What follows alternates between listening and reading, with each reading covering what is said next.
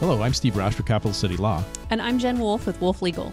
In this episode of Can't Take It With You, we're going to talk about will-based planning and what do you do if you don't have a will. Will-based planning is the process of putting together during your lifetime a plan for what's going to happen when you pass away.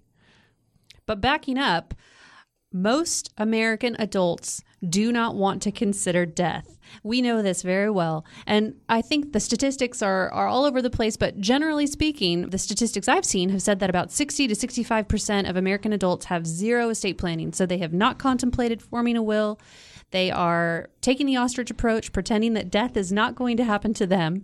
And they are in a position called intestacy, which means they are going to have their estate pass based on the legislative statutes that are in place in whatever state they're living in. Here in Idaho, Idaho has a set of statutes that will come into play. If you do not have a plan, the state will make one for you. And that's called you are intestate or you're passing through intestacy.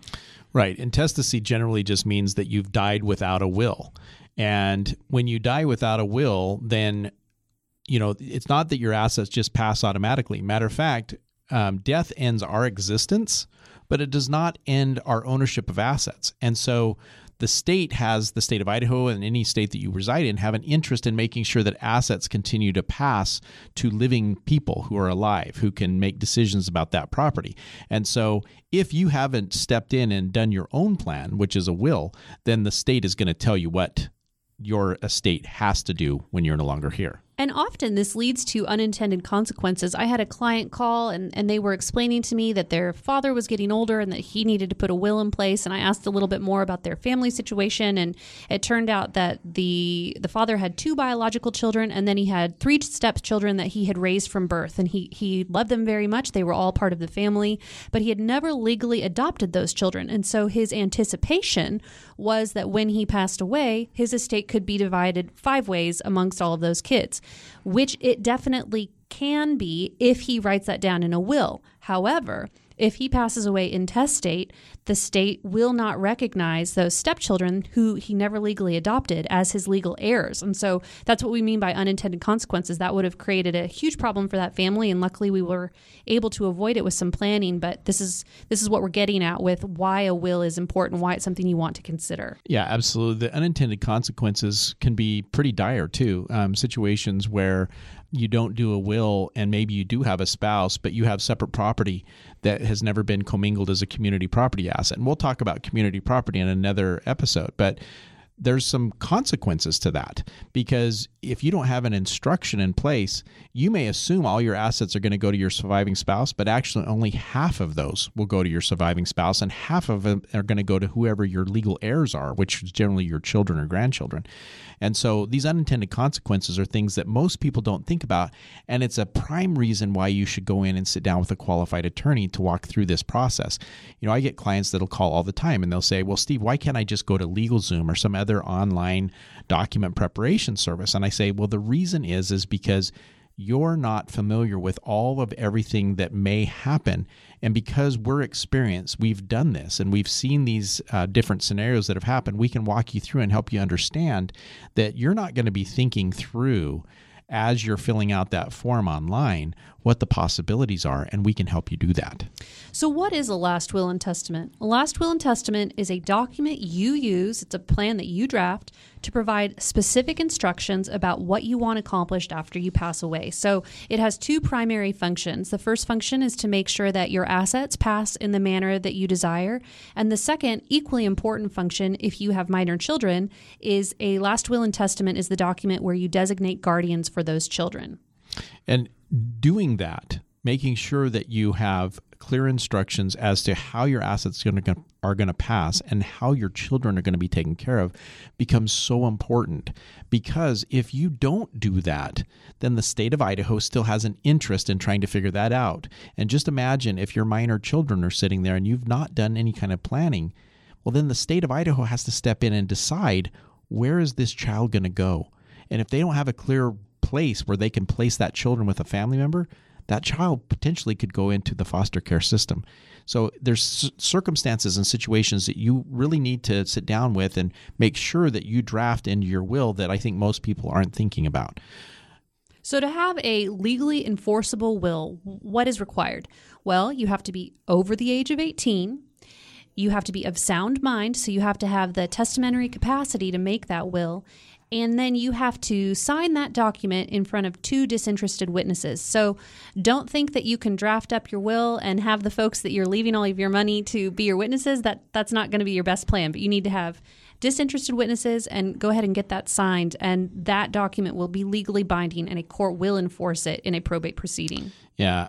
Jen, too many times I've seen in the 18 years that I've been in practice of situations where people come in and they are luckily still alive and they brought in what they think is their will, and I'm reviewing it and I'm having the task of trying to explain to them that no, that will has not been drafted appropriately because they don't have all of the technical requirements that you just talked about. One that I've dealt with recently was a situation where a husband had drafted a will, took it in, had it notarized, thinking that that was all that needed to happen, not understanding that you actually have to have two witnesses. The notary could certainly act as one of those witnesses, but they didn't have a second witness. And in that scenario, there was no valid will. And so his probate was in an intestate probate because he didn't have a valid will. There's other types of wills as well. There's holographic wills that are recognized in Idaho. A holographic will is a will that's entirely written in your own handwriting, signed, doesn't even have to be dated, just has to be your signature and entirely in your handwriting. Not the necessarily best way to do your will because it could be challenged because we don't know that that's actually you. We'd have to bring in evidence that that's your handwriting. But Idaho does recognize it. And so it is one of those ways that people can pass their estate. If at the end of their life they don't have the ability to actually do an official will, that's one way that people can prepare their estate. And in your will, you name your beneficiaries. And I think it's really important for folks to know that you have complete control over your beneficiaries. You have control over who gets what and when. And you also have the control to disinherit someone if you so desire. And so I think it's an important aspect to think through really, who are you trying to leave your assets to? Is there a time frame that you want to leave them in? And is there anyone that you want to make sure does not inherit from you? Because as we mentioned, if you do nothing and you fall under the law of intestacy, then your spouse will be the presumed heir. If not a spouse, your children and their heirs. And then if no children, it flows back up to your parents and your siblings out from there. Let's say you've had a split in your family with a child and you want to make sure that they do not inherit for a variety of reasons. This is something that you can write down in a will. You have the ability to control that decision. Absolutely. And one of the things that you need to understand is that under the default rules of the probate code, your natural blood heirs have some natural ability to receive things. And so that's why it's important, if you want to disinherit somebody, that you actually specifically state that you do not want them to receive anything. Otherwise, they have an argument to be made, at least in the court, that they should receive some form of a distribution. And so it just becomes important for you to put in your wishes, what you want to have happen and how you want that to happen. Another thing that happens in a will is you get to appoint your personal representative or your executor. In Idaho, it's called a personal representative. Some states, they still call it executor or executrix. But it is the person that is going to be in charge of making sure that that will gets through that probate process, through the court process, and that they're the person that's in charge of making distributions to your beneficiaries. And so you naming that person is very important, and getting the right person in place, because that person is the one that you're entrusting to make sure your wishes happen. And as we previously mentioned, another very important job of a will is that it is where you name guardians for your minor children. And Steve mentioned sort of the heartache that can occur if guardians aren't named. One of the things that's really important to consider is that once you pass away, if you have minor children, there may be a disagreement in your family about who would be the best fit to raise those children going forward. And the worst case scenario for your kids is if something happens to you and then there's internal family bickering about what should happen to them. So we want to make sure that your wishes are clearly laid out so that that's avoided. Another really important function in a will is that you have the ability, along with your will, to create a personal property memorandum. So you can dictate what you're doing with your personal property. So that is any sort of family heirlooms or jewelry or things that have sentimental value to you. You know, we don't want there to be a family argument about the favorite pie plate, as Steve has seen in his own practice. So we want to make sure that you have a chance to dictate with that personal property memorandum, where do you want your things to go? Yeah, you don't want to have your family having to deal with creating a custody arrangement for that pie plate. No, you really don't. It just becomes, you know, it becomes silly. But what we see also often in when we're dealing with the emotions when somebody passes away is a lot of times there's not a lot of rational thought that is going on. And so people sometimes throw out their logic and they do irrational things when it comes to trying to deal with the grief of a family member that has passed. And so our goal as the attorney is to help the family to be able to design the plan so we can minimize some of that. And so it's one of the areas of the law where we get to actually be counselors, is we get to help people counsel through those situations. Jen, what can't we do? So one of the most important things to note about your will is that it has no impact while you are living. And what that means is the person you have appointed as your personal representative does step in on your behalf once you pass away, and they're shepherding your estate through the probate process. However, they are not able to act on your behalf at all while you're living. So this is not the same thing as a power of attorney. That's another really important document that we will talk about on a later episode. But it's just important to note that a will really only comes into effect once you've passed away. Yeah, so that is so important, because we'll have people that'll come into our office and they'll say, well, I'm mom or dad's executor or personal representative. And we understand what they mean. They mean that they're the named person, but they're not actually in any capacity of authority at that point, because mom and dad are still alive. And so it's very important to understand. Also, a will does not pass assets clearly. What happens is because you as the deceased person still have your name on the title, that's the whole process of the probate and what probate can do. And so the will itself doesn't necessarily provide us any ability to do anything. It's the probate process that puts your personal representative in the authority of being able to make sure those transfers happen effectively and efficiently. It also cannot control beneficiary listings. And then what I mean by this is if you have a life insurance policy or a 401k or an IRA, some kind of a qualified retirement account, those beneficiary designations are what is going to control the distribution of those assets. Your will has no control. Even if you name in there specifically and you say, hey, I have this account and this account I want to go here, if that's contrary to what the beneficiary designation says, the beneficiary designation is going to trump. The important thing that we always like to emphasize with our clients is that the will is your plan, meaning you can change it. So I have had some clients come into my office and they'll say, well, you know, I created this will 20 years ago and I don't really like what it says anymore, but I guess I'm stuck with it. And that is not the case. Your will is not set in stone. You can update your wishes. You can revise them. It is called a codicil when we amend a will, and it still has the legal requirements that your will has. So it still needs to be signed in front of witnesses. But it is possible to update your wishes and to make sure your plan still works for you if your family circumstances have changed, if your financial circumstances have changed. We always recommend that it's a good idea to come in and talk to your estate planning attorney after a major life event. So after a birth or a death, if someone has moved out of state, a divorce, any change in your financial circumstances, or especially after a long passage of time, it's really wise to review that document again. What I have seen has been that most of the time, when we see a family that has actually prepared a will, it was sometime when their first or second child was born, they decided that they needed to put their will in place. And the next time they reviewed it coincided with when those children were getting ready to leave to go to college. So, you know, it's a pretty long 18, 19 year time frame that people sometimes take to review their will. We advocate that you review them more often, just to make sure that your wishes and what you want to have happen do get effectuated into that document. But Jen's right. It's not set in stone. And that is a very common misconception that people think is that, hey, you know, I have this will and I can't change it. No, you actually can. You just have to go in and sit down with your estate planning attorney. So, Steve, we have talked a little bit about how if you pass away intestate or you pass away with a will, your estate is going to go through the probate process. Can you explain a little bit more? This is a word I think many of us are familiar with, but we might have a lack of clarity of what that really means. Right. So the probate process is, like we've briefly talked about, it's an administrative process through the court system generally, but it can convert and become litigation if we have people that are stepping in to object or contest.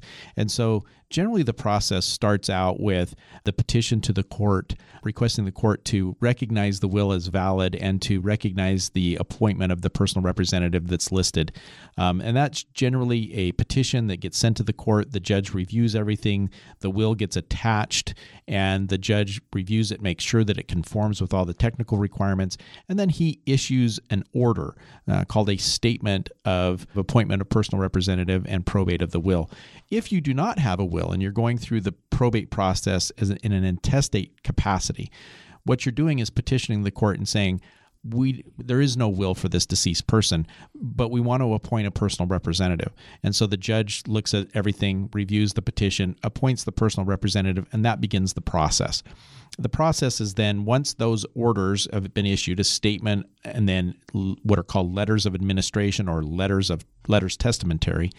That's what puts the personal representative now with the authority to be able to go deal with and basically what we call marshal the assets, figure out what all the assets are, and then start to look at what all the obligations are, any outstanding debt that exists, and start making sure that all gets satisfied. And there's just a series of things under the probate code that has to happen, such as notices that go out to heirs and devisees and notices that go out to creditors.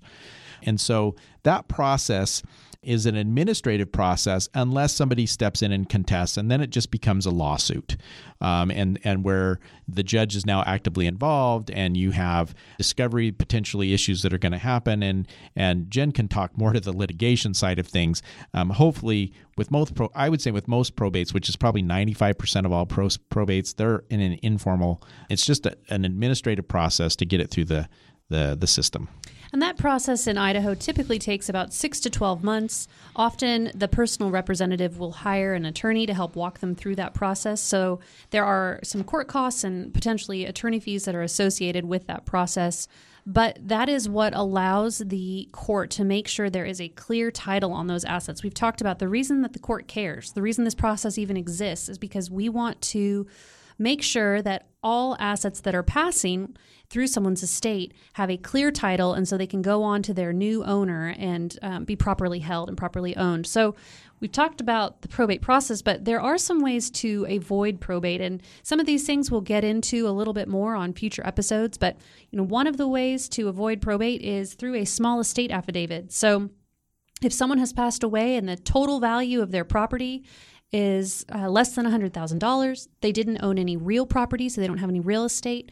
We can go ahead and file what's called a small estate affidavit, and that's one of the ways that we can avoid probate. And Steve, what are a couple of the other ways? A couple of the other ways for us to avoid probate is using the Idaho Probate Code has a section that deals with what are called non-probate transfers. Non-probate transfers generally fall into categories such as beneficiary designations for life insurance and retirement accounts. Just like we talked about, those are going to dictate, the beneficiary designation is going to dictate who receives. And it's really irrelevant what you've put in your will or your trust, because that beneficiary designation is going to dictate what happens. And so by its very nature, it avoids probate because we've named somebody for it to receive it. A trust will also, if it's properly drafted and properly funded, meaning the assets have been properly titled to the trust, the trust can avoid probate as well, because the trust is a private agreement whereby you've created the rules and you've put in place the automatic positions of authority, such as your successor trustee that will step in if you're deceased. And we don't have to ask a judge's permission. It's just going to happen really by the very nature of the contract and the obligation that you've created for the successor trustee to step in and the assets to be managed that way. And so there are ways to avoid probate. And it's just a matter of us sitting down and being able to educate our clients as they come in and sit down with us in our office that if a goal of yours is to make sure your family doesn't have to deal with the probate process, then there's other tools that we need to put in place. And I think that's something that is so important for clients to understand is these things you're not going to know. And it's just simply because this is the legal world. That's why attorneys go to law school. We learn all these things, and that's why we're here to assist you and help you. So thanks for joining us as we chatted today on Can't Take It With You about what in fact is a last will and testament and why do you or do you not need one. We're going to be back with future episodes talking about other estate planning topics, and we look forward to chatting with you again soon.